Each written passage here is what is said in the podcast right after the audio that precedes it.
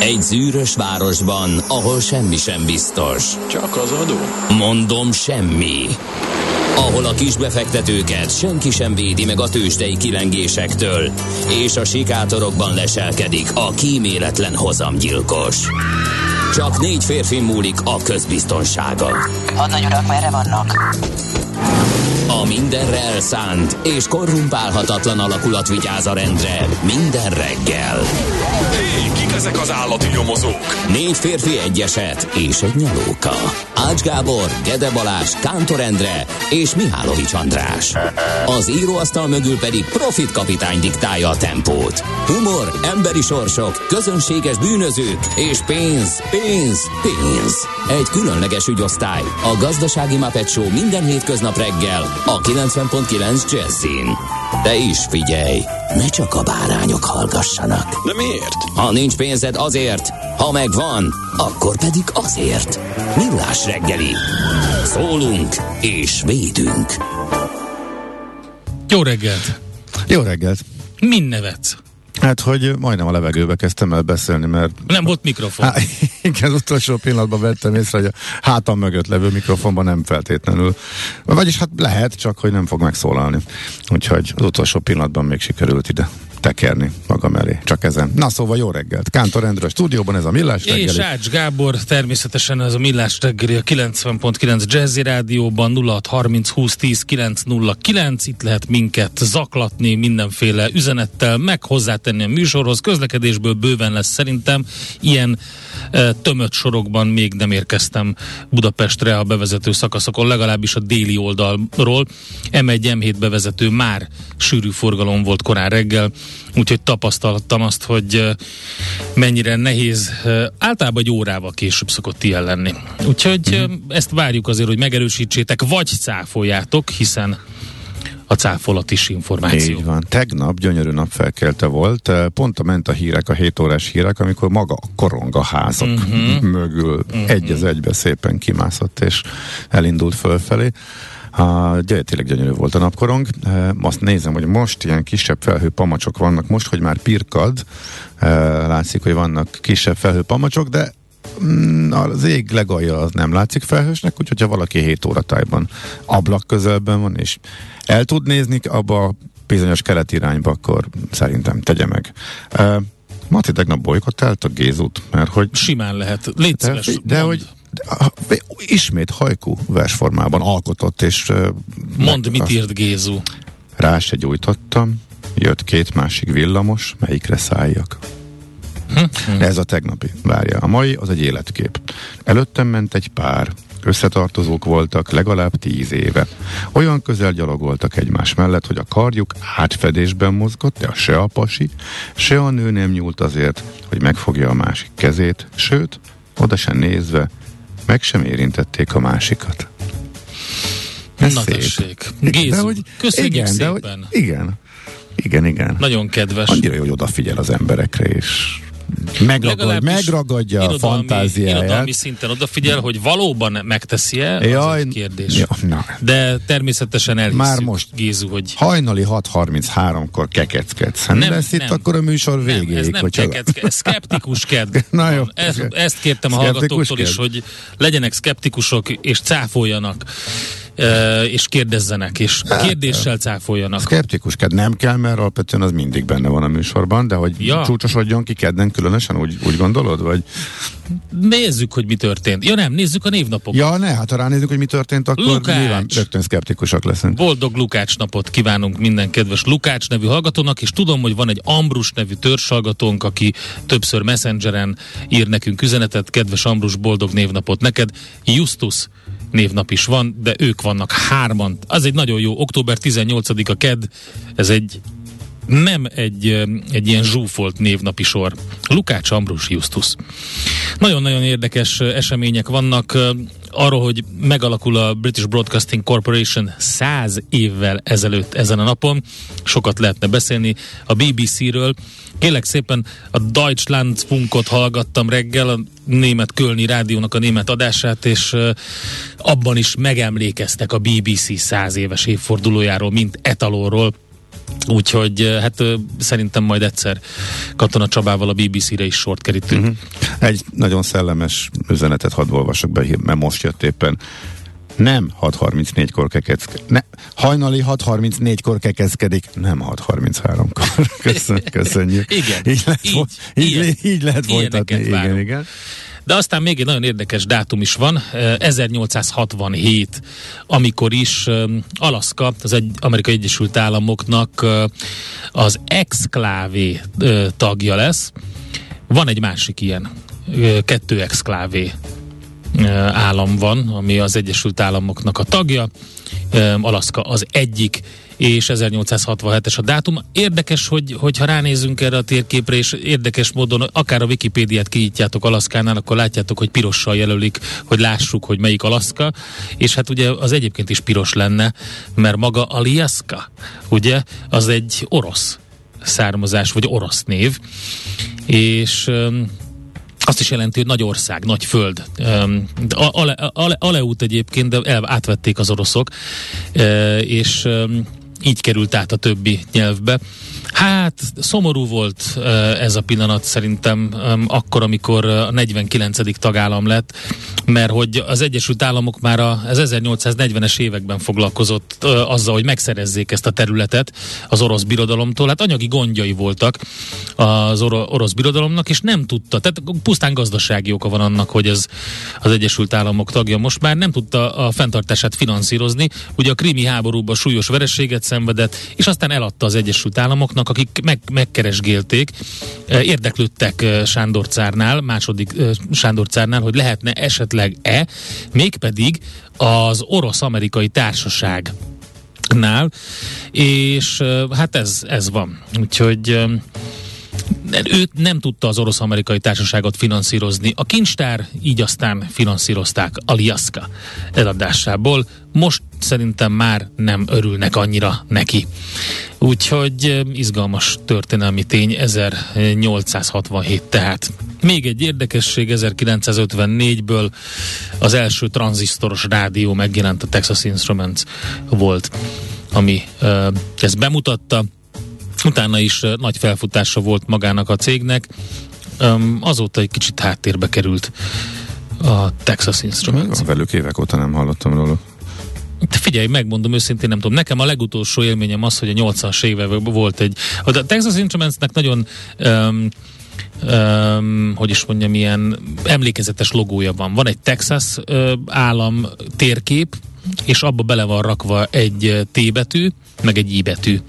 Úgyhogy innentől kezdve ez Már abban sem voltam biztos, hogy nem vásárolta föl valaki, vagy nem történt vele, mert hogy korábban De a, a, a tő- tőzsde a Halliburtonnek adták el az egyik részlegét valamikor, én úgy emlékszem. Nem, hogy mit van, tőzsdén van, működik, mert én annak idején még az Az első, egyik, első válság csak ilyen környékén még félvezetőket gyártanak már. Tehát már mint az összes mindent leépítettek, és Csak a félvezetőiparág a, a maradt. csípekben Mhm. maradt, de abból viszont elég nagyok, ha jól emlékszem. Minden esetre volt nekem egy Texas Instruments számológépem általános iskolában nagyon jó kis gép. Még mindig működik. Pont a napokban leltem rá egy dobozban. Kiválóan. 150 dollár megy a piacsal, ide mínusz Na, 20 százalék, teljesen ez egy normális forgalomban megy, kereskedik. Jó, oké, van, vannak. Na, mondjátok meg nekünk, írjátok meg, melyik a másik exklávé állam az Amerikai Egyesült Államokban, te, Alaszka mellett. Később is csatlakozott, mint Alaszka, hogyha jól emlékszem, de nem, ebben nem vagyok teljesen biztos, de majd meglátjuk akkor, hogy megírjátok 0 30 20 10 909. Egyébként pedig a születésnaposok közül nem olyan nagyon hosszú a névsor. Itt van velünk Jean-Claude Van Damme, belga színész, a legnagyobb terpesz tudója, és a múltkor volt valami születésnapi buli, amikor a, ezek a, hát majdnem, hogy ezek a vissza, hogy hívták ezeket a, az Expendables-t, magyarul mindegy, szóval ez az új Stallone franchise, amikor az összes híres sztárt behozza, és akkor az öregek, öregek ott balhéznak. De most a színvásznon, vagy a, vagy a tévén kívül is balhéztak, mert állítólag úgy összeveszett a Van Damme meg a nem tudom, a Stallone talán, nem tudom, most nem, hirtelen nem jut a szembe, de meg fogom keresni, hogy egy harmadiknak kellett szétszedni őket, de lehet, hogy csak hírverés az új filmhez, ha egyáltalán lesz ilyen. Minden esetre ö, 1960-ban született Jean- Jean-Claude Van Damme. És mondjad? SMS-en mosolyogtam, de akkor fejezd be még az utolsó Hát fontos. azt majd amikor, jó, mert azt majd, majd zenélünk egyet, majd Ja, hogy nem a, most. Mármint hozzáfog, a következő archoz fog zene kapcsolódni. majd zenélünk Aha. egyet, majd a majd, most nem neki fogunk zenélni. Mert ugye a hallgatók elküldték a Texas Instruments bemutatkozását. A Texas Instruments has been making progress possible for decades. We are a global semiconductor company that designs manufacture. Köszönjük, stb. stb. Köszönjük, szépen, ez nagyon Eh, fontos igen, volt a... szkeptikus kedden. Várjál, volt még egy szkeptikus. Um, Na, igen, Mindjárt- igen, mindjárt csak mindjárt most megvan. már- csak igen, Ács Gábor csak- mindjárt megtalálja. igen, már csak ugrándoznom kell. Eh, Egyrészt a jó reggelt én érdről járok zuglóba dolgozni. Jó reggelt! És, de ma nem. Igen. Tényleg szokatlanul sokan vannak én. a bevezetőn. Akkor becsúszott egy dilettáns matolcsi, egy ennyi. De hogy ez mire? Azt nem Hát tudom. mert a, mire? Ó, de ma, ma, még nem beszéltünk semmit a monetáris politikáról, még a forintról se. De ha- szerintem csak de kivent- nem tudom, ha, hogy a, de hallgató meghallotta a hangunkat, vagy meghallotta, hogy millás reggeli, és Nem, eszébe jutott, hogy dilettáns nem, matolcsi. Vagy ez most honnan felkelt, jött? felkelt, belegondolt, és abban a pillanatban ez így kicsúszott, mert hogy az De elmúlt időszakban ez valószínűleg mindenkibe benne van erősen, de aztán lehet, hogy tévedünk. De úgy érdekel, hogy hogyan, mert hogy Hát, itt még az első bemelegítő hogy hogyan. körben mi is próbáljuk azért Amikor kicsit már az alapkamat is elvesztette magunktól. alapkamat jellegét. Az alapkamat másodszor is elvesztette is elvesztette, jellegét. Egyszer már elvesztette, pánikszerűen visszaadták igen, neki, igen. és most újra elvesztették vele. Uh, jó, de most ebben most nem menjünk bele. Hát figyelj, egyszer, megpró- egyszer megpróbálták, hogy ez majd jó lesz, jó ötletnek tűnt, nem jött be. Uh, a kamatemelés mérséklését azt most harmadszor próbálták Igen. meg, hogy de harmadszor lett a legnagyobb bukta belőle. Úgyhogy Hát. a, a kettőse, az első kettő sem volt sikeres, de a harmadik az meg bukta lett. Konkrétan nagy. De hát mindegy, erről beszéltünk tegnap. Azt mondja, hogy Na, Hawaii. Havaj, megvan. Igen? Köszönjük szépen. Oké, okay, Fel Gábor megírta elsőként. Gábor. Igen, igen, igen. Nagyon ügyes vagy, Köszönjük Gábor. szépen. Azt mondja, nem, nem, nem Gabesz egy pillanattal hamarabb volt. Á, bocsánat, hát Gábor, akkor Gáborok. lecsúsztál, Most- Gabesz most volt így. a gyorsabb. Jó, és Na, nem még egy tegnapi Ja, Morgan Freeman kart. Ja, hogy uh, még, igen, na. na mindjárt. hát ez így jó lesz Figyelj, ezt ez- hallgatni. tudom, ha ezt így Igen. folytatom egész nap, akkor bizonyára nullára csökken a hallgatottságunk, úgyhogy próbálom megtalálni azt az Megta- én megtaláltam, ki A- össze. Úristen, ikonok vesztek össze. Jean-Claude Van Damme és Steven Seagal. Egy, egymásnak esett Sylvester Stallone partiján. Na, megtaláltam az zuglói, zuglói üzenet a másik irányból, hogy Dékartás mit írt, abból az irányból is nagy e a forgalom. Nála szokásos 23 perc van, tehát aki Gödről érkezik északra, északról és zuglóba tart. A Szerencs utcai lámpát viszont éppen szerelik, nem működött még, amikor Dékartás arra járt, gondoltam, hogy ez fontos eh, info lehet, még ezzel kapcsolatosan várunk tehát e, frissebbeket, e, és mm. Löpapa is írt, de azt most aztán tényleg hirtelen nem találom, mert most elleptek bennünket még az üzenetek, úgyhogy majd azt megkeresem, csak már ne kelljen sokat dadogni hozzá. Hát akkor jöjjön a következő felvétel mindenkinek, aki szereti, Ambrusoknak, Lukácsoknak, és akkor utána pedig majd megemlékezünk a születésnapunkról, születésnaposunkról is. Nézz is! Ne csak hallgass! millásreggeli.hu Na, mit találtál a lapokban? Azt mondja, hogy a világ egyik legjobb páncélosát kapta meg Ja, igen. Magyarország. Bizony, bizony. Az új magyar fegyverről ír a portfólió például. Is. Is, uh, igen, aztán És a Tank magazin is biztos megírta. A Tank Végre magazin is? tudtak tesztelni egyet. Léc, leépítések az építőiparban címmel Mhm. uh-huh. indít a 24.hu. Uh, Bezuhant Ó, hát így azért bezuhant a lakáspiac, ezt még így eddig nem jelentette ki senki. Szeptember eleje óta csökken az építőipar rendelésállománya, Viszont egyes területeken megkezdődtek már a létszám leépítések is. A szakmai szövetség az elkövetkezendő két évben a munkalehetőségek jelentős szűkülésére számít. Ebben igazából nincs újdonság, csak önmagában az, hogy ez így már be, uh-huh. tehát tudtuk, hogy ez lesz, mert beszéltünk is róla e, többször is, e, de az, hogy ez most konkrétan már így múlt időben, hogy ez így megtörtént és ilyen egyértelmű, ezt így még nem e, láttam szembe jönni. A lakáspiacról szóló adatok, azok a forgalomnak a visszaszorulását mutatták, de áresésről még nem számoltak be a, szakértők, illetve egy átrendeződésről igen, a fűtési rendszerek kapcsán, tehát eh, nőtt az igény, és még följebb tudtak menni az árak az alacsony rezsiköltséggel föntartható lakások irányába, és teljesen megszűnt a kereslet.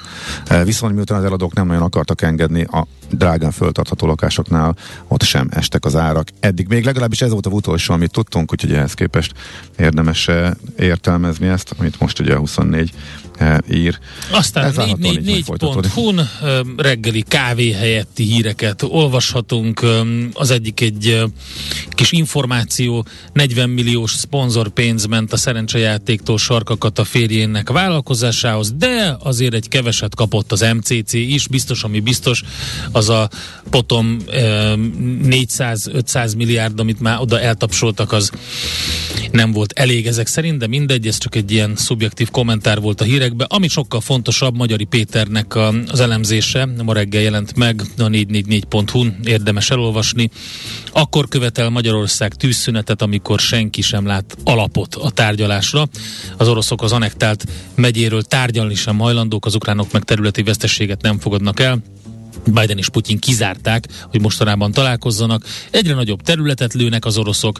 Ugye most reggel érkeztek a hírek, hogy már a Kiev melletti energia struktúrákat vették célba, célba egyre jobb fegyvereket kapnak viszont az ukránok, és a magyar kormány egyedüli a nyugati szövetségben, amelyik az őszi eszkaláció közben új jaltai egyezményt akarna.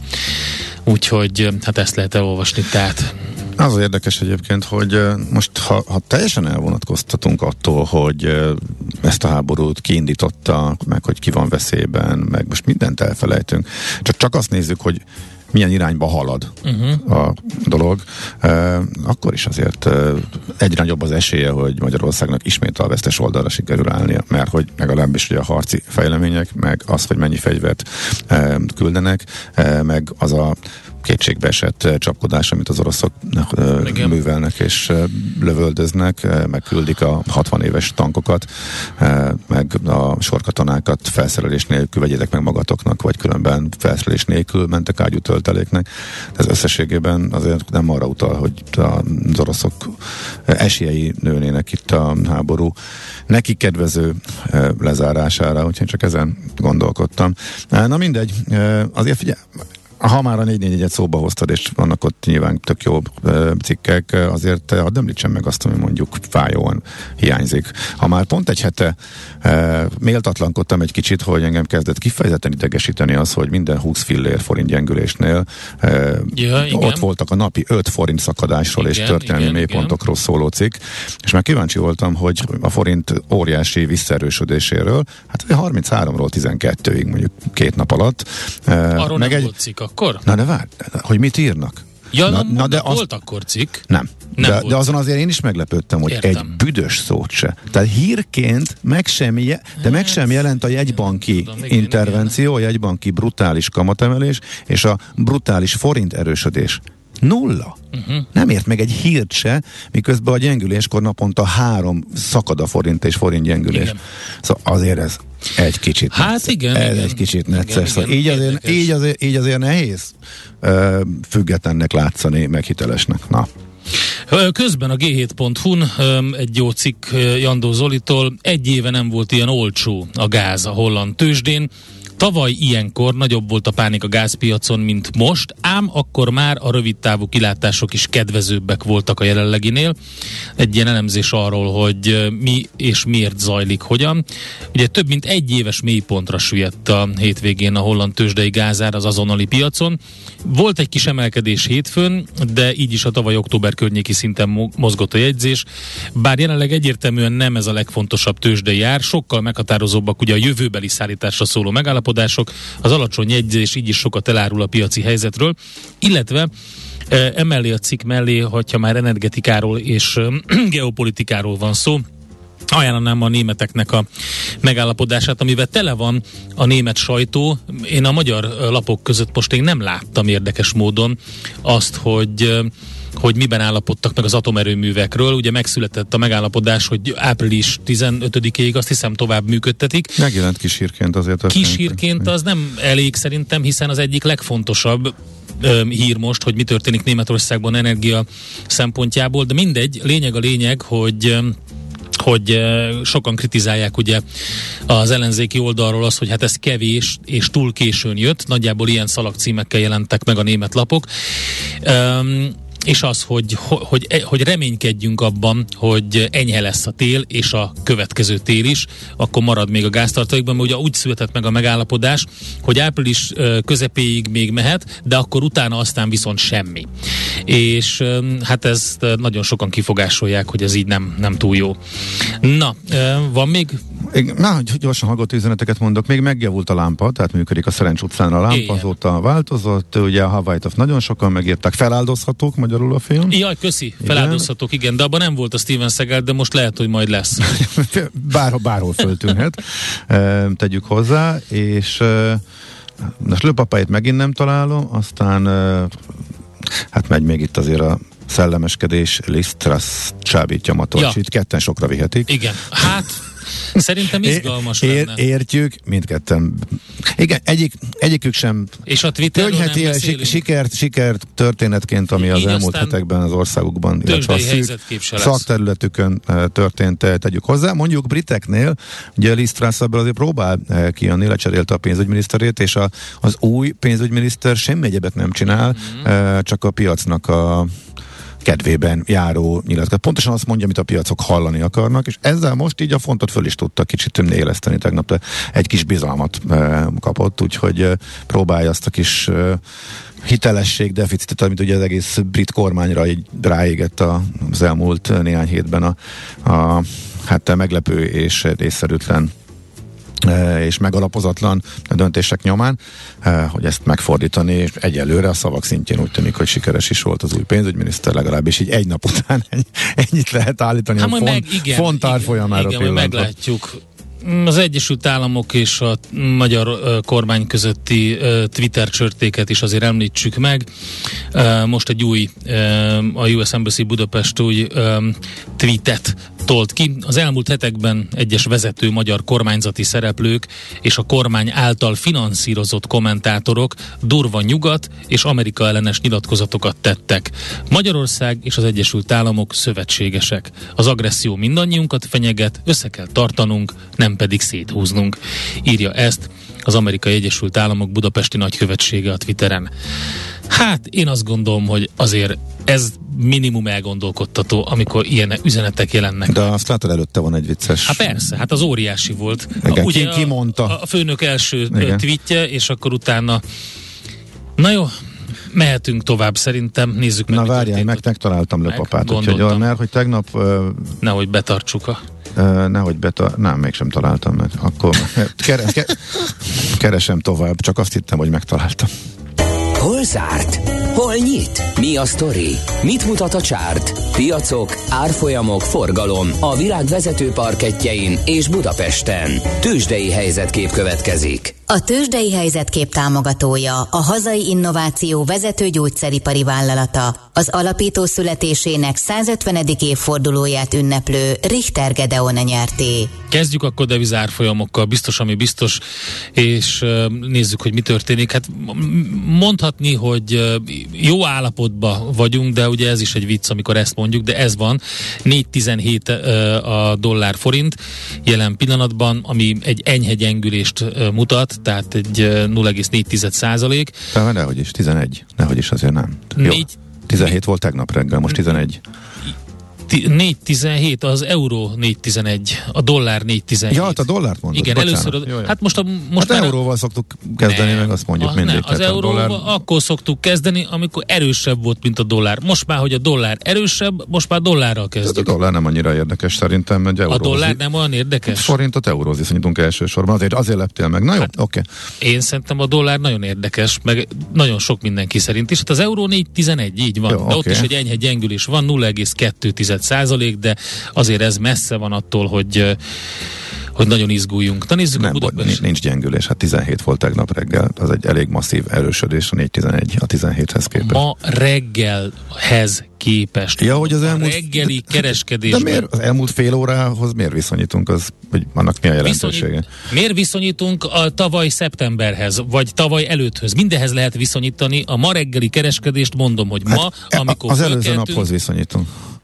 Vagy az előző héthez, vagy az előző Jó. hónaphoz, hát a Mi- referencia az attól függ, hogy hova teszem. Hát van egy általános referencia, de nyilván te kitalálhatsz bármikor egy másikat. Jó, oké, akkor viszony, Én, viszonyítsunk. Hát ide van írva. Az Jó. intradate mondom, de lehet egy Oké. nap, egy hét, egy hónap, három hónap, bármi. Jó, akkor viszonyíts a reggeli 6 óra 10 perchez tőlem. Oké, értem. É, figyelj, é, na jó, oké, Jó. na, szóval mindegy. A mai kereskedésben, akkor így mondom, mi történt eddig? Semmi, mert hogy 6 és 7 között gyakorlatilag soha semmi nem történik. Igen?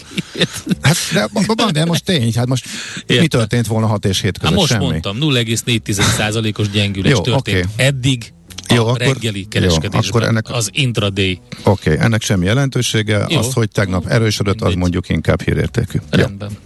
Hát ezt, ezzel kezdtem, hogy viszonylag jól állunk, de történt ma a mai kereskedésben egy kis gyengülés. Ez volt az első mondatom. Jó, oké. Okay. Szerint, jó, nincs értelme, mert hogy nem is kötnek hajnalba, igazából nem is, Értem. nem is mozog szinte Ez semmit. úgy néz ki itt az én monitorom, mintha kötnének, de Jó. akkor vicces de lehet, majd véletlen. Nyilván, na ezen aztán nem veszünk össze. Nézzük a tőzsdét inkább. Persze, hogy de a tényeken semmi baj. Tényeken nem veszünk össze. Na nézzük akkor tényleg, mi történt a Budapesti értéktősdén. A Bux Index 39.855 ponton zárt, ez egy enyhe emelkedés 0,6%-os, ami erős volt tegnap az OTP 1,7%-os plusszal, Graphisoft 1,6%-os plusszal, és a nagyok közül még a MOL 0,3-del, illetve uh, az Alteot és a Masterplastot is ki lehet emelni, szintén ilyen kb. 0,4%-os plusz volt benne. A Richter árfolyama nem változott, a Magyar Telekom 0,5%-os csökkenéssel zárta a tegnapi napot.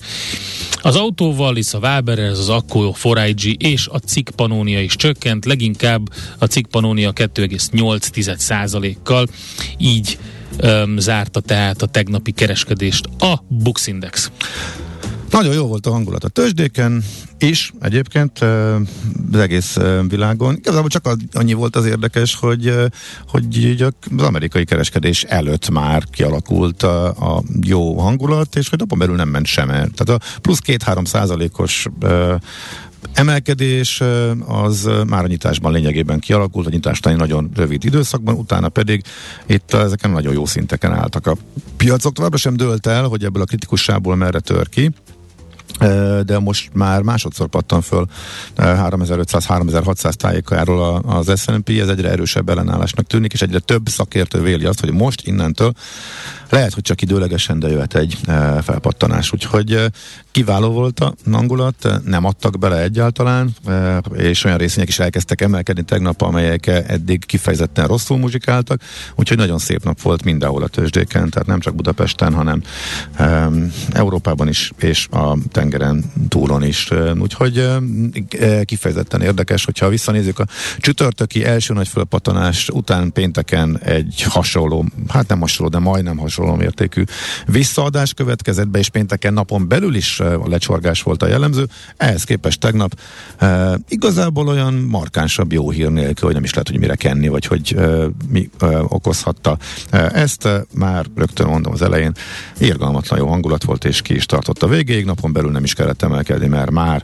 a Wall Street nyitására összejött ez a, ez a, ez a tök jó e, emelkedés. De, mm, Oké, számítottak a pénzügyi cégek, az jó jelentést produkáltak a gyors jelentési szezonnak e, az eleje felé. Ez mondjuk mondjuk mindig jó hír. Talán azok a negatív várakozások csökkenhettek, hogy na, majd akkor a Eddig ugye az infláció, meg a kamatemelési várakozások ezt árazta be a piac, meg a kötvényhozamok elszállását. Most viszont jöhetnek majd a rossz cégeredmények, mert hogy azok még ugye nem épültek be az árakba. Úgyhogy ezzel ellentétes, tehát ha nem jönnek a rossz cégeredmények, vagy csak átlagosak jönnek, az akár erősítheti is a, erősítheti is a piacot. És ez viszont még hozzá kell tenni, hogy az elemzők általában és szándékosan alulbecsülik a cégeredményeket, hogy amikor azok érkeznek, a pozitív meglepetés legyen, és akkor az a befektetői hangulatot e, javítja. Ezt kérdőjelezték meg most idén sokan, hogy most e, talán nem becsülik alul, mert hogy kicsit, mert a meglepően kevéssé jöttek le az elemzői várakozások, úgyhogy így megyünk bele a gyors jelentési e, szezonba, úgyhogy e, elképzelhető, hogy most a makro hírek helyett e, egy rövid e, időszakra tényleg a cégeredmények fogják befolyásolni az árfolyamokat. Minden esetre az látványos, hogy sokkal több a pozitív irányú nyilatkozat a szakértői körökben, években eh, a Wall Street esélyeit, illetve a következő hetek trendjét illetően. Hát a legaktívabb papírok közül élen járt a Bank of America 6% fölötti plusszal, ő volt a legnagyobb volumenben gazdát cserélt papír, az Apple volt a második 3%-os plusszal, a Tesla 7%-os plusszal a harmadik helyen, de itt szerepelt még az AMD 3,6%-kal, és a Roblox Corporation 20%-kal, az brutális, mi majdnem annyit kereskedtek vele, mint a az AMD-vel, és akkor még ki lehet emelni a Fordot és az AT&T-t 2%-os, illetve 1,3, illetve 2%-os plusszal, úgyhogy mm. nagyon jó nap volt tegnap. Hol zárt? Nyit? Mi a sztori? Mit mutat a csárt? Piacok, árfolyamok, forgalom a világ vezető parketjein és Budapesten. A tőzsdei helyzetkép támogatója, a hazai innováció vezető gyógyszeripari vállalata, az alapító születésének 150. évfordulóját ünneplő Richter Gedeon nyerté. Természetesen megkaptuk a hallgatóktól, hogy mit veszekszünk itt. Napi csata Maci nélkül is izgalmas Ács és Kántor közt például, hát, de van, aki szerint ez hát nem. Van egy uh, 8 millió eurós forgalom a piacon uh, a mai napon eddig, és próbáltam elmondani, hogy viszonylag amikor, amikor beindul a kereskedés, az nagyjából 5 óra előtt van, ott látszik a, a grafikonon, hogy, hogy milyen árfolyamváltozás van, már ott is lehetett nyerészkedni, jó, Úgyhogy ennyi. Hát én meg azt próbáltam elmondani, hogy semmi jelentőség a hajnali órákban történt minimális változásoknak, de mindegy. Lehet, hogy van olyan annak nem is, nem, nem veszünk ezen össze. De egyébként meg mutatja azt nagy, nagyon sokszor, hogy milyen trend alakul ki napközben. Mikor fölkelnek, ránéznek a hírekre, nem tudom, hogy milyen hírekre és mi alapján, mert ugye ezt baromi nehéz megfejteni, de szokott lenni egy ilyen, egy ilyen indikátor, hogy elindul valamerre a piac, aztán utána meg úgy onnan próbál felkelni. Ez mind a kettő grafikonon látszik.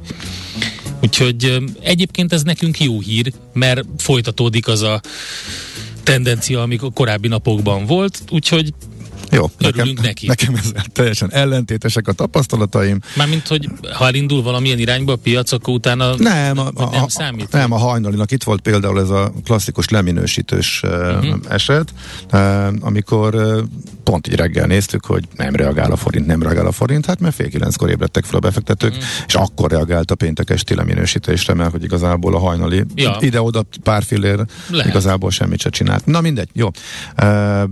Befejeztük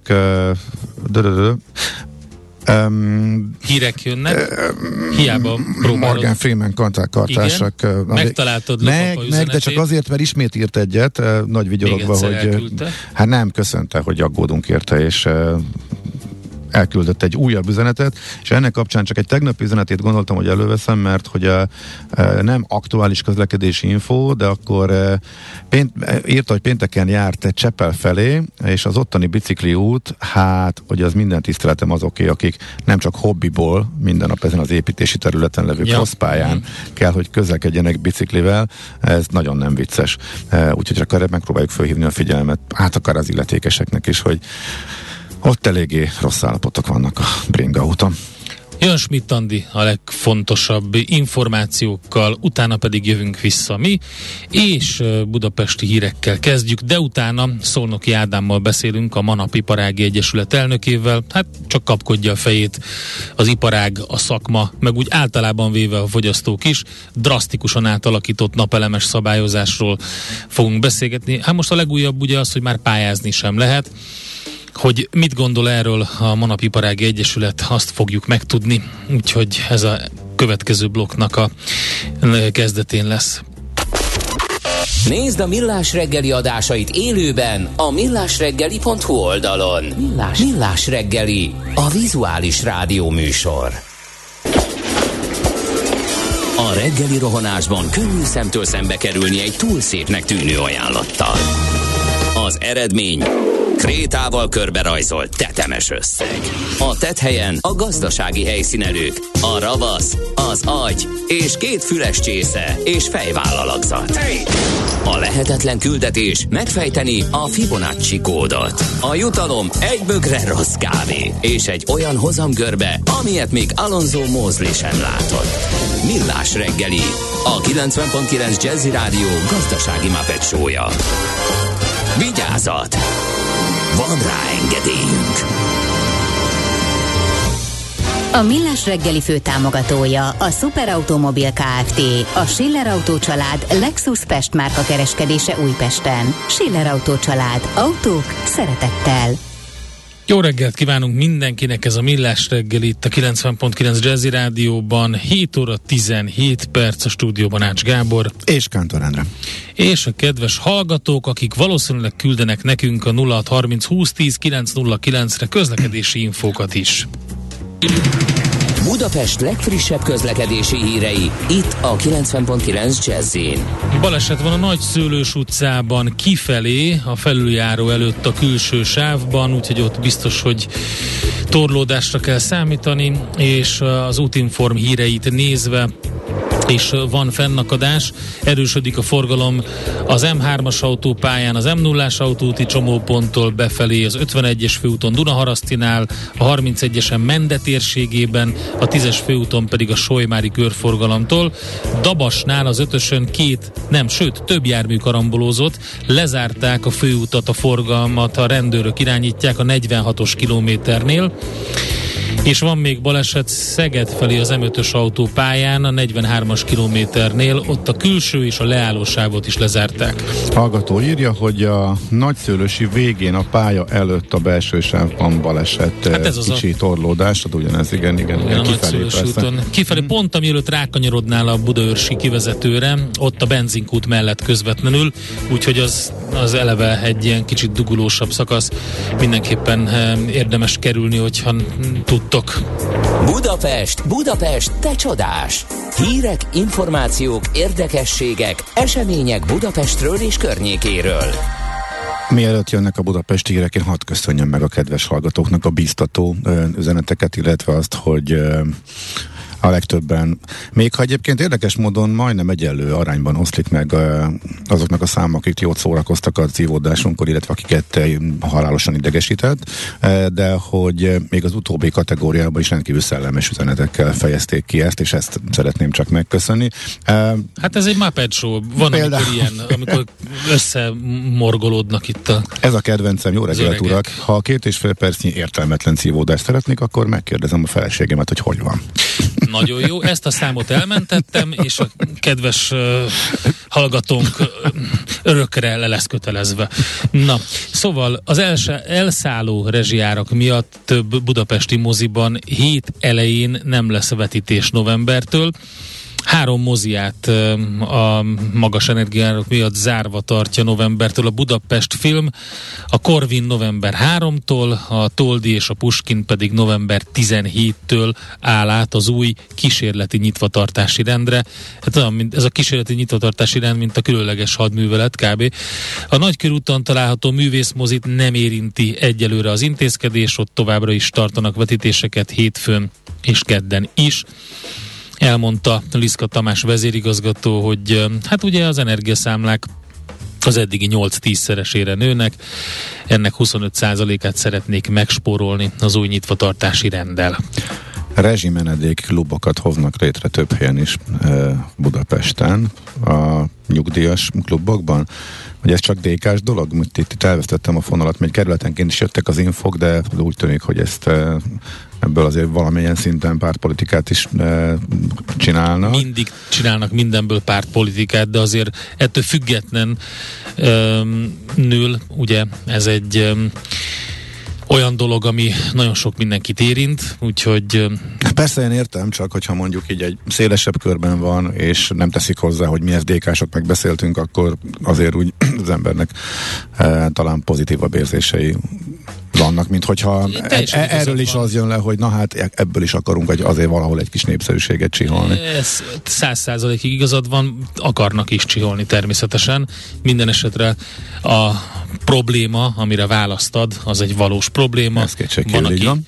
nek el kell dönteni, hogy ilyen számlák mellett fűt vagy eszik úgyhogy erre alakult ez. Biztos, hogy lesz még több ilyen kerület is, ahol valamit kitalálnak erre. Hely, még jött egy közlekedési info, az M3-as forgalma nem csak erősödik az M0-as csomóponttól, hanem konkrétan beállt, ez uh-huh. most mhm. érkezett. Oké. Okay. Két hitpillért is ö, megfestettek a Szerémi úton, az állatokért harcoló szuperhős hm. és a láthatatlanná váló lány ö, képeit. Jók ezek a festések egyébként szerintem, ezt színesebbé teszik a. az egyébként is ö, telegrafi 10 díszletrészeket. A színes városcsoport missziójaként egy kicsit így színesítik a budapesti városképet, úgyhogy ez a Színes Város csoport és a Budapest Brand 2022, tehát idén májusban hirdettek egy közös művészeti pályázatot, hétköznapi istennők, nők, lányok a mindennapokban címmel, kettő korcsoportban, és ezek különböző általános iskolás gyerekek vehettek ezen részt. A rajzpályázat keretében lehetőségük nyílt arra, hogy megmutassák, hogy mit látnak a mindennapokban, és hogyha tehetnék, akkor milyen szupererővel ruháznák fel valamelyik általuk kedvelt személyt, aki fontos szerepet játszik az életükben. Ezeket tükrözik vissza ezek a színes falfestések, amiket láthatunk most már több helyen Budapesten. Nekünk a Gellért hegy a Himalája. A Millás reggeli fővárossal és környékével foglalkozó rovata hangzott el. Nincs új a nap alatt. Millás reggeli. Hát új napelem se lesz a nap alatt, hogyha így haladunk tovább. Szolnoki Ádám, a Manap Iparági Egyesület elnöke van a vonalban. Jó reggelt kívánunk, szervusz! Szervusztok, jó reggelt kívánok a hallgatóknak. Hát azzal kezdtük ugye, hogy maga a napelemes szakma, az iparág is megdöbbenéssel fogadta a kormány azon bejelentését, amely szerint ugye a tervbe vett, de engedélyt még nem szerzett napelemek által termelt villamos energiát a jövőben egy bizonytalan ideig nem fogadja be a villamos rendszer, és maga ez a szaldós elszámolás is megszűnik. Hát ugye, amikor a bejelentés történt, akkor lényegében a, megújuló energiára összpontosuló és alapvetően zöld gondolkodású szakmai szervezetek és iparági résztvevők azt gondolták, hogy végre a szélerőművekkel kapcsolatos bejelentés lesz meg, ehelyett történt egy teljes hátraarc a napelemeknél. Amit még most tetőz az, hogy most már ugye a legújabb információ az volt, hogy már lefújták a napelempályázat november, novemberi újraindulását is. Hogyan? Hát, igen. hát igen, a megdöbbenés az talán a legjobb szó erre a helyzetre. Uh, ugye helyezzük egy kicsit kontextusba, tehát miért vagyunk megdöbbenve? Azért, mert ugye az elmúlt két-három évben a napenergia előtérbe került, és mind lakossági, mind erőművi fronton a kormányzat mondhatjuk azt, hogy teljes melszélességgel állt ki mellette. A, a, a háztartási méretű kiserőműveknek a reformja, ugye 50 kW alatt a lakossági rendszereket és a, és a KKV-k, amiket tudnak termelni, ezzel az advesz mérő órás, órával, ennek a reformja ez már terítéken volt, 2024. január 1-től ennek meg kellett volna szűnnie, már EU szabályozás alapján is, és hát azt vártuk, hogy, hogy esetleg lesz egy bejelentés, hogy ez előbbre lesz hozva, de az, hogy a betáplálást korlátozzuk vagy tiltjuk, ez, hát ez ma még mondjuk azt, hogy egy kicsit talán korai, vagy inkább azt mondanám, hogy soha nem kellett volna eljönnie. Ugyanakkor Na most, a... bocsánat, mi, mi, mi lett volna a kötelezettség, mi lett volna ennek a reformnak a lényege, mit kellett volna megcsinálni? Ugye az adveszmérés az úgy szól, hogyha betáplál a villam, betáplálunk a villamosenergia rendszerbe, mert ugye napközben elhasználjuk a villamosenergiát, vagy nem használjuk el, amit termel a napelemünk. Hogyha nem használjuk el ezt a villamosenergiát, akkor azt nekünk levonja a szolgáltató kilovattóra alapon a számlánkból. Ez a mai szaldó elszámolásnak uh-huh. a, a lényege. Ez, ez régóta, a, hát mondhatjuk, hogy már egy-két éve Magyarország gyakorlatilag egy utol, utolsó bástya ebben az EU-ban ilyen szabályozás már nincsen. Ez egy, ez egy nagyon kedvező elszámolás egyébként, ezért... A, fogyasztó, a fogyasztónak, igen. Pontosan, pontosan, igen. És Tehát akkor elősegítette de, okay. ez az elszámolás azt, hogy egyre jobban elterjedjen az, és megérje ugye napelem beruházást Na most indítani. Akkor ezt meg kellett volna teljes egészében szüntetni amúgy is? 2024-től nem is, ha nem is megszüntetni, de picit finom hangolni rajta, ez lett volna az úgynevezett bruttó elszámolás, uh-huh. ami azt jelenti, hogy nem kilovattóra alapon számolunk el, tehát nem az van, hogy amit betápláltam X-et, azt levonom a fogyasztott Y-omból, hanem amit betápláltam X-et, azért kapok egy valamilyen villamosenergia árat, de az nyilván alacsonyan, mint amennyire én vételezek. Ez gyakorlatilag az EU-ban mindenütt így működik. Uh-huh.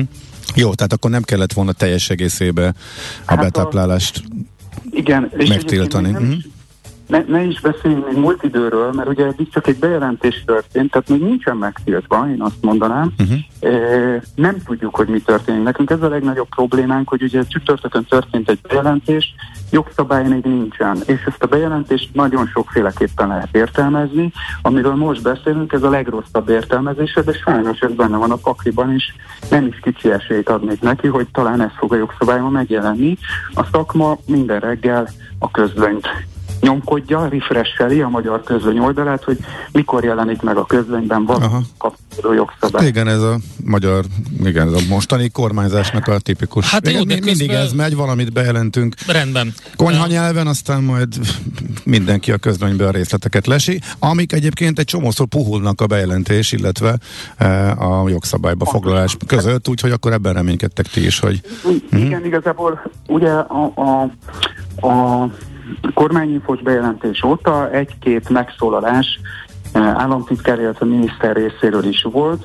Eh, a reménykeltő eh, az a miniszternek volt az a kijelentése, hogy azok a rendszerek, ahol a transformátor, ugye transformátor körzetek vannak mondjuk egy lakott területen, sok transformátor körzet van, ahol a transformátor nem bírja, mondjuk így ezt a konyha nyelven, ott a betáplálás átmenetileg fel lesz függesztve. Na most, hát ha tényleg így van, akkor akkora nagy baj remélhetőleg nem lesz, de sajnos minden egyéb megnyilatkozás meg nem, nem ezt támasztja alá, úgyhogy ugye ezért van a közlöny. közlöny. Bújás Jó, ami szerintem, amit még a legtöbben, ami a legtöbb embert érdekli, az nagyjából az, amit a reklámbeli kisfiút is, hogy de miért. Szóval, hogy miért kellett ez hirtelen meglépni minden eddigi kommunikációval, illetve tervel, illetve pályázatokkal, ösztönzőkkel szemben. A leggyakoribb, amit hallunk, illetve lényegében az egyetlen, hogy annyira lerohadt a rendszer, hogy egyszerűen az, a villamos rendszer nem bírja már el a rengeteg frissen bekapcsolódó nap elő erőművet. Ez igaz lehet, vagy valami más állhat a háttérben, ti tudtam. Emögött, igen, emögött sajnos sok az igazság. Tehát a lerohadtat nem mondanám, inkább azt mondanám, hogy a, a, a kor követelményeihez való upgrade-ek elmaradtak, vagy lassúak. E, ez sok mindennek a számlájára lehet írni. Én nem tudom, hogy pontosan minek a számlájára lehet írni, de azért elhangzott egy-két vélemény ezzel kapcsolatban, hogy esetleg a rezsicsökkentés miatt ugye nem volt terepénz, az is elhangzott, hogy, hogy esetleg nem volt jó tervezés, ugye hát azért ez, ez utóbbi gondolat mindenképpen abból a szempontból meg kell, hogy állja a helyét, mert két, két-három héttel ezelőtt még ö, energetikai konferencián a miniszter jelentette be, hogy mennyire támogatjuk még továbbra is a lakosságit, és milyen apró finom hangolások lesznek, tehát ez ahhoz képest tényleg egy nagyon erős hátra. Itt valaminek kellett történni a háttérben, valaki megijedhetett, hogy ez, hogy most úristen hirtelen akkor blackoutok lesznek, tehát ugye nem lesz Igen. áram. Áramszünetek lesznek, nem bírja a hálózat. Uh-huh. Én ezt nem, ezt nem tudjuk, sajnos innen kintről mi ezt nem tudjuk megítélni, hogy ez mennyire megalapozott. Abban biztosak vagyunk, hogy, hogy azért finom hangolt, kisebb módosításokkal a hálózatnak a dolgát úgymond lehetett volna, vagy lehetne könnyíteni. Mi most ebben próbálunk ráhatni a szabályozásra, hogy ennél finomabb módszerekkel próbáljuk Igen, meg de- egy kicsit visszafogni ezt a rohamot. Na Pont ez a baj, hogy, hmm. hogy aki uh, ilyen napelemrendszerben gondolkodik, az a megtérülését számolta ki a rendszernek, és um, e- ez alapján ugye azt tudja mondani, hogy hát ezt nem fogja megérni neki, elmaradnak ezek. Ráadásul uh, novembertől mégsem lehet jelentkezni ugye a napelem támogatási pályázatra. Azt mondta a Technológiai és Ipari Minisztérium energetikáért felelős államtitkára, Steiner Attila, hogy az uniós pénzek megérkeztéig ez nem is lesz, ez a pályázat. Nekünk a szakmában azért az volt az általános véleményünk, hogy tekintettel arra, hogy az előző ilyen pályázat, ez ugye egy 100%-os támogatású, Igen. elvileg 100%-os támogatású energiaszegénységet megcélzó pályázat volt, illetve az lesz. Ennek ugye még az elbírálása is folyamatban van, és mivel viszonylag lassan mentek itt a dolgok, mi kicsit úgy meglepődtünk azon, hogy meg novemberben már egy új lesz kiírva, tehát azt lát, hogy hogy haladtak az eddigi pályázati elbírálások, nem voltunk biztosak abban, hogy le lehet zárni az első kör értelmesen legalább a, a, a teljes bírálattal, uh-huh. ezért a novembert korainak láttuk. Mm, Ebbe a képbe beleillik sok minden, hogy most akkor miért, miért lett elhalasztva a, a következő pályázati kör. Mit lehet javasolni azoknak, akik pont benne vannak egy ilyenben, szeretnének, mondjuk nem a pályázatra gondolok, hanem oké, okay, az más, tehát a pályázati elbírálás az egy dolog, de aki pont most az energiahelyzetre való tekintettel azt mondta, hogy hát ő rászán eh, 3-5 millió forintot arra, hogy korszerűsítse um, a, a házát, a lakását, a, a, a Hát vagy mint több ismerősöm, aki erre már komolyan költött is az előkészít, előkészítést már em, elvégezte, és már épp a szerződés em, kötötte volna, és már belefetszölt mondjuk több százer forintot.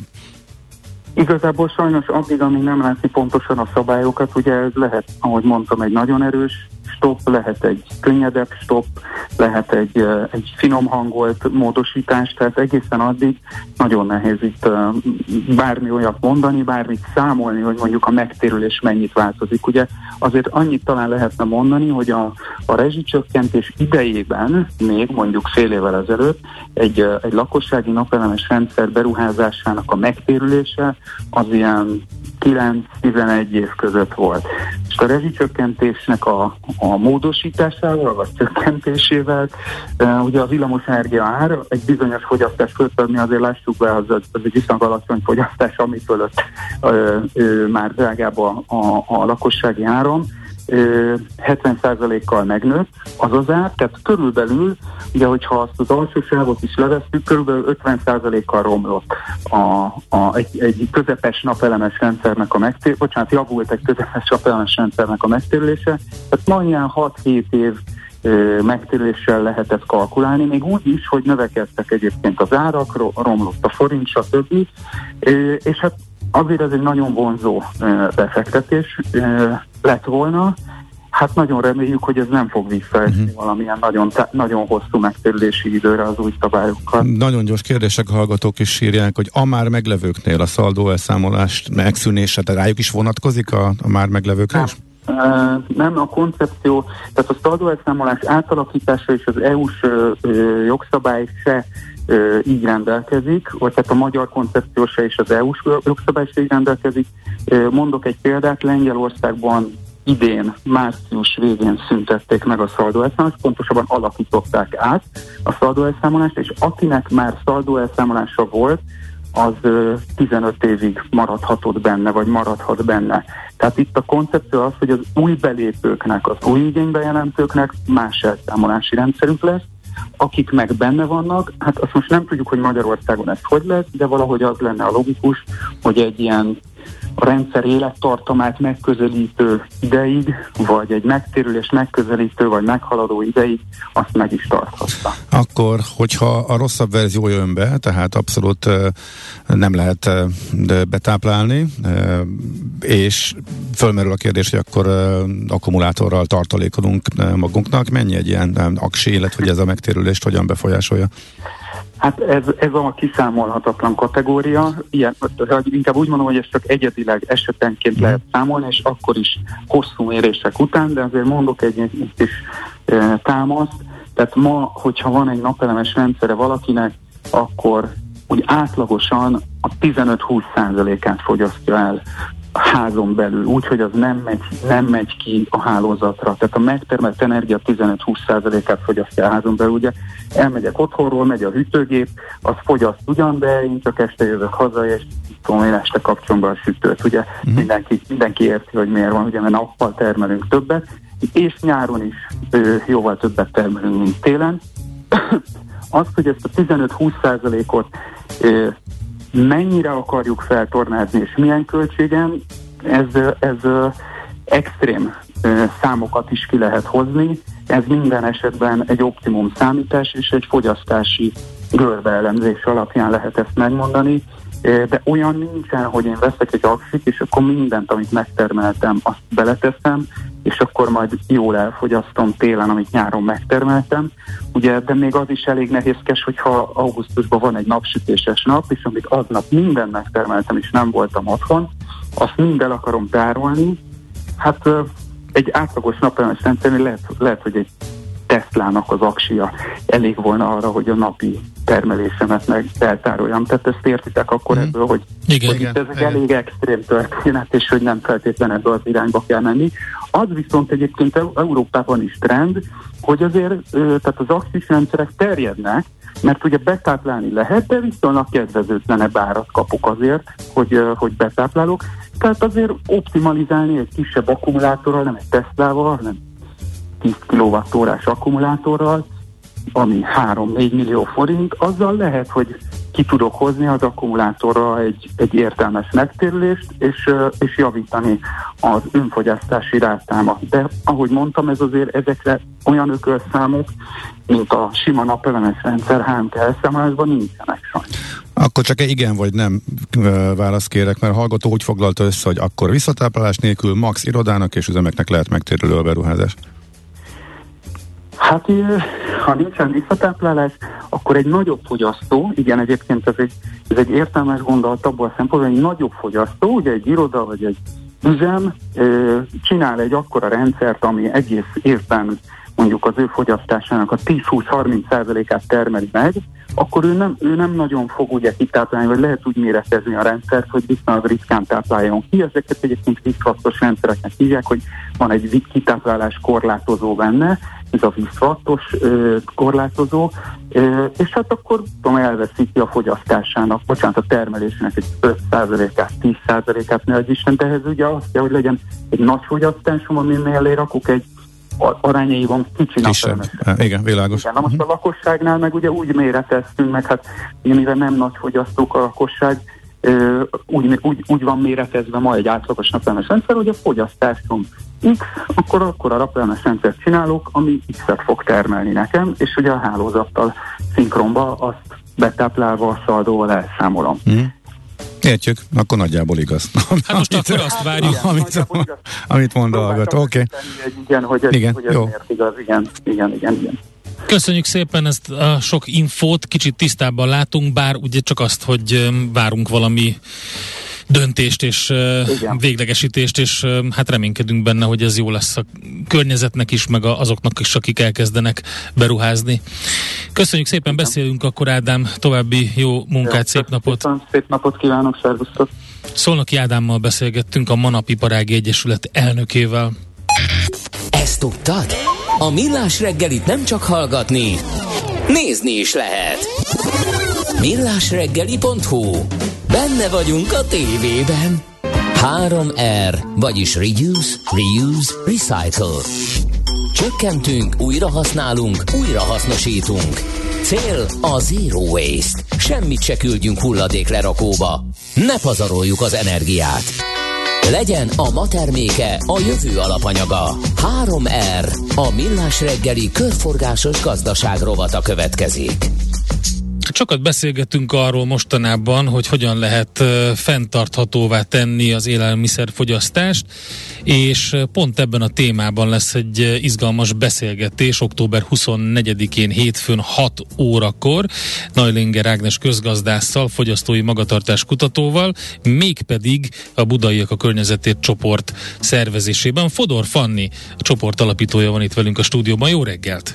Jó reggelt kívánok! Köszönöm, hogy itt lehetek, köszöntöm a kedves nézőket, hallgatókat. És hallgatókat. És, és hallgatókat, igen. igen. Miért ez a téma most a csoportban, illetve hogy miért ezt választottátok?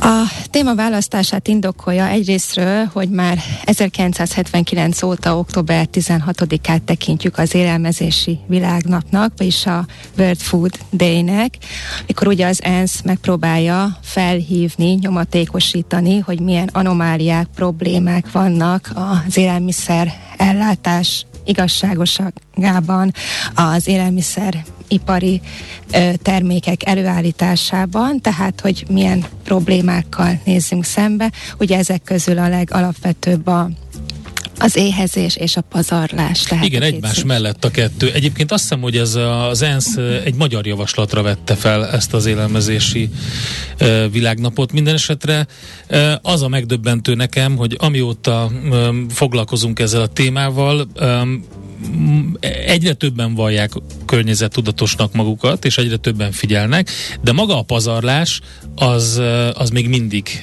ez még mindig elég komoly mértékeket ölt. Elég sok, tehát ilyen azt hiszem a 60, 60 és 70 kiló közötti élelmiszer megy egy háztartásban a kukába Magyarországon. Úgyhogy... De legalább csökkenőben van? Egy picit csökkenőben van, de, de sajnos nem annyira, mint ahogy kellene. Igen, hát összességében az előállított élelmiszernek nagyjából a 30%-át, tehát az egyharmadát dobjuk ki. Ugye ebből van olyan is, ami nem is jut el a fogyasztóig, uh-huh. hanem már valamelyik uh, láncban a hulladék. Ez borzasztóan sok. Bocs, bocsánat, megnéztem pontosan, mert az Élelmiszerbanknak volt egy, egy most kutatása erről. Egy átlagos hazai háztartásban fejenként évente 65 kg élelmiszer hulladék keletkezik.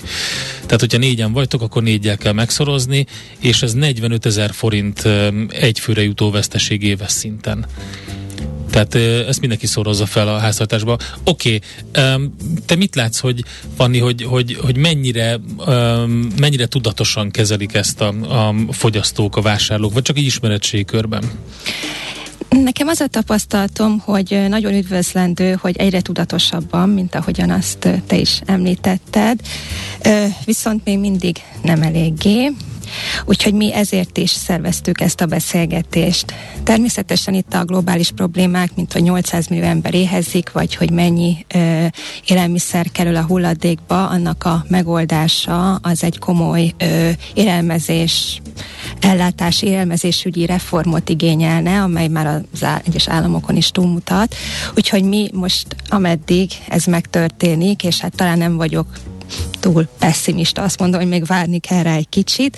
Addig mi helyi szinten próbálunk tenni azért, hogy minél kevésbé pazaroljunk, tényleg egy fenntartható élelmiszerfogyasztást, táplálkozást ö, folytassunk. A Norlinger Ágnes, ahogyan említetted, közgazdász, ö, fogyasztói magatartás kutató, akivel a Marcibányi Té Műveldési Házban fogunk erről beszélgetni. Egyrésztről természetesen szóba kerül, hogy hol és milyen élelmiszert érdemes vásárolnunk, ami egészséges, az törvényszerűen fenntartható-e? Ugye ez is egy jó kérdés. Ö, egyáltalán mi hogyan tudjuk ezt az élelmiszer pazarlást csökkenteni, sőt megállítani, mert hát hogy a beharangozótokban is volt valóban, az lenne a cél, hogy ugye egyáltalán ne kerüljön a hulladékba élelmiszer illetve hát egyéni szinten mit tehetünk az élelmiszer És erre figyelnek vagy? Mert a pazarlás azt értem, tehát az mindenkinek ugye szemet szúr, hogyha egy viszonylag kis mennyiségű, mondjuk felvágott, egy nagy mennyiségű műanyagban van csomagolva, az egyik dolog, ugye egy környezeti hatást nézünk, de az, hogy mondjuk honnan származik az élelmiszer, tehát hogy a fair trade, és hogy mit jelent, ez vajon mennyire, mennyire tudatosul? Vagy ugye most, amikor válság van, akkor, akkor nem tudatosul semmi, csak a pénztárca? Hát ilyen sajnos Sajnos az az igazság, hogy sokszor a helyi bio, vegyszermentes, adalékmentes termékek jóval ö, drágábbak, uh-huh. mint egy nagy áruházláncnak a behozott, ö, utaztatott, agyonkezelt terméke. Ö, mindazonáltal szerintem ö, egyre inkább, és mi is erre szeretnénk felhívni a figyelmet, hogy tényleg törekedjünk arra, hogy helyi árut vegyünk. A csomagolásmentességről szólva mindig legyen nálunk zacskó, ö, bocsánat, háló, vagy akár olyan zacskó is, itt már többször használtunk, szatyor, tehát ezeket talán nem is kell már annyira tervezni, mert ö, igazából nekem is a táskámban már mindig megtalálhatóak a puder és a rúzs mellett ezek a szükséges. Nekem azt tetszik még, hogy ez a helyi bio és az igazságos, tehát hogy, hogy ez is be lett hozva a képbe, mert ugye ez talán ugye, mint az ESG-nél többször a, az E meg az S betűt, azt, azt talán azt, azt jobban ismerik az emberek, mint a G-t, tehát hogy, hogy itt bejött a képbe azon, az, hogy, hogy, hogy igazságos. Ez mit jelent? Igen, hát ezzel kapcsolatban már különféle mozgalmak alakultak, amelyeknek célja lenne egyrészt az éhezés megszüntetése, és hát a minőségi élelmiszerhez való uh-huh. jutás. Tehát ennek az egész ellátási láncnak igazából az igazságosabbá tétele, hogy ezek a szélsőségek, hogy beszéltünk, hogy mennyien éheznek és mennyien pazaroljanak, hogy ez egy kicsit úgy kiegyenlítődjön. Úgyhogy ezekről a kutatásokról is fog beszélni Neulinger Ágnes, és hogy milyen jövőkép várható, mi, mi az, amire számíthatunk, és hát, hogy mi mit tehetünk. Illetve még szeretném felhívni a figyelmet arra is, hogy a program végén egy az újjáéledő, az újból élettel megtelt Margit negyed egyik helyi prémium vathús üzletének, a Menisum Gusto-nak az ingyenségeit kóstolhatjuk meg. Hogyan lehet csatlakozni ehhez? Budaiak a környezetért Facebook oldalt keressétek meg, ez egy privát csoport, itt mindenkit szeretettel várunk, aki szeretne környezettudatosabban élni, nem pontosan tudja, hogy hogyan, mit tehetne még a szelektív hulladékgyűjtésen, és mondjuk a háló vásárláson kívül, és akkor neki segítünk utat mutatni, közös programokon, beszélgetéseken, rendezvényeken keresztül. Van kézenfekvő tippet tudsz adni, hogy hogyan lehet kevesebbet kidobni, mert hogy évek óta kitartóan próbálkozunk jobban belőni a megfelelő mennyiséget. Oké, okay, egyik ágon a nagymamára nem lehet hatni, hogy dupla mennyiséget csináljon, tehát azt úgy elengedtük, hogy... Azt kellene egész héten. De, de igen, egyébként. De hogy nálunk például a, a, a banán az, ami rendszeresen ott marad és már élhetetlen formában. Hát végül egy banánsplétben végzi sokszor, de van amikor, na mindegy. De, de hogy tényleg próbáljuk, és, és baromi rossz érzés, amikor tényleg ki kell kanalazni, de nagyon nehezen tudjuk csökkenteni, pedig tényleg odafigyelve próbálunk vásárolni. van valami tippetek, ami nem jut eszünkbe, hogy mit lehet Ó, ahogy ezt a banánt mondtad, szinte már kezdett rángatni az arcom, hiszen Ugye az is egy nagyon fontos dolog lenne, bocsánat, milyen visszatérek arra, amit kérdeztél, hogy ö, szezonális gyümölcsöket, zöldségeket fogyasszunk, tehát a Aha. banán, avokádó, stb., a, ö, ami ugye, igen, nem szezonálisan terem itthon, annak a behozatala, a kezelése, hát az, az iszonyatos ökológiai. Jó, tehát ne is adjunk banán. Értem. De, csak akkor, amikor, tudod, az, az déli gyümölcs. Az délben lehet enni, Gábor. Na most akkor mikor egyek Tehát, te... nem, nem, csökkenteni kell. Itt azért Igen. szerintem azért érdekes ez a fogyasztói magatartás, és Igen. Neulinger Ágnes személye, mert, mert valószínűleg az, az a megoldás, hogy csökkenteni kell. Hát eszünk De ha megbarnult, nézd csak azért, most fú, ezt nem tudom mennyire kameraképes, de ez a banán, ezt én most tettem, ezt a kamerán át. Tehát én így, én így szeretem. Tehát ha megbarnult, nyugodtan hoz be nekem, mert Hát én akkor már szeretem. volt értelme. Ezen túl behozom, és akkor nem kell ott szenvedni. A Mihálovics állandóan cserélünk, mert tudod, mit szeret? Ezt a zöld színű banánt. Aha, és akkor ti banáncsereberét folytattok. Mi, mi banáncsereberét folytatunk, hát én a barnát szeretem. Hát akkor ezt javasoljuk munkahelyi közösségek, mert máshol is, már figyelj, kicsit javítottunk a helyzeten, biztos van, aki a zöld éretlen banán szereti, meg a más meg a teljesen már löttyetet, mint Endre. Na, ez például egy remek ötlet, látod? a munkahelyi. A helyi igen, csere, igen, de mindazonáltal szerintem nagyon tudatosan és e, hát meg kell tervezni. Igen, ez az szerintem a, mindig A ez kulcsa, derül ki, igen, hogy, hogy, hogy, hogy nem, tehát amikor Tervezünk, mi csak aztán nem vagyok azt, éhes. Hogy, de nem mondjuk azt, hogy rohanó világ, és ez Igen, tök igaz, igen, nagyon elcsépel, de tök igaz, berohansz a, a, Abszolút, a bevásárlóközpontba, vagy a közértbe, és végig akarsz futni minél előbb, a lehető leggyorsabban leszedni. Most az, hogy a csemegepult előtt nem állnak meg az emberek, mert sor van, azzal egy nagyon sok mindent uh, már predestinálsz. Sokkal többet vesz át, ez nem, a, nem abban a mennyiségben van a kiszerelés, amiben neked kell. A csemegepultnál úgy tudod kérni, nincsen becsomagolva, és a többi. Tehát, de és ez számtalan más van, tehát Hát az, hogy időt kell erre szánni. Nehéz. Az biztos. Nehéz. Ugyanis minden egyes alkalma olyan szinten mit csinál az agyammal? Uh, szállítja el az agyamat. Az, hogy odaállok, és három percig nem jelenik meg egy eladó a Oké, spányból. oké. De előbb-utóbb ezt is automatizálják. És igen, és megveszed zsugorfóliásan valóban. Kétségkívül itt azért, ha türelmesebben állunk hozzá, jobban kiporciózzuk a mennyiség. Jó, kaptam egy második tippet is, oké. Meg Meg, megint a türelmetlenségem üt vissza, igen. Igen, és hát az üzletek helyett az is még jobb lenne, hogyha piacon vásárolnánk. Á, helyiektől. Azért, igen, azért itt a, akár a kerületben is rengeteg termelőpiacon. Hát a piacon, de ugye csak villamossal lehet menni, mert parkolni nem lehet. Ugye akkor megint Kényelmes a városi a kényelmes, elő, előjön a kényelmesség, amiből szintén le kell adni. Hát igen. Hát remélem, hogy ilyen parás beszélgetés alakul ki október 24-én. De hogy ugye az, azért az átjön, hogy ezeken kell változtatni, tehát igen, tehát a kényelmi faktorból türelmesebbnek kell, jobban oda kell figyelni, és akkor ezek Igen, lehetnek. Ez, ez lehet a megoldás, hogyha ez... Igen, de megéri, hogyha a mérleg másik oldalát Hát, nézzük, igen. természetesen. A- Helyi bio igazságos, avagy miként lehet fenntartható az élelmiszerfogyasztás, Marcibányi téri művelődési központ, október 24, eh, 6 órakor, és csatlakozni lehet a Budaiak a Környezetért Facebook csoporthoz, ott van minden. Fani, nagyon szépen köszönjük, hogy elmondtad ezeket, és itt voltál. Én köszönöm, hogy itt lehettem, minden jót kívánok, szép napot nektek! A körforgásos gazdaság több, mint újrahasznosítás. Egy értékláncokon és iparágakon átívelő gazdasági modell, amelyben nincsenek hulladékok. 3R. A millás reggeli körforgásos gazdaság rovata hangzott el. Közben eszembe jutott ez az igazságosságról még egy mondat az előző témához, hogy eh, pont eh, a Harári könyvében is le van írva, hogy milyen érdekes az az eltolódás, hogy a rosszabb minőségű élelmiszerhez jutnak ugye a szegényebb rétegek, és eh, ezáltal egyre, egyre jobban lecsúsznak, tehát egészségügyileg is, így ez, ez, ezáltal ugye milyen káros hatása van ez a, a GDP-re, tehát ez is az igazságosság témaköréhez tartozik az előbbi témából.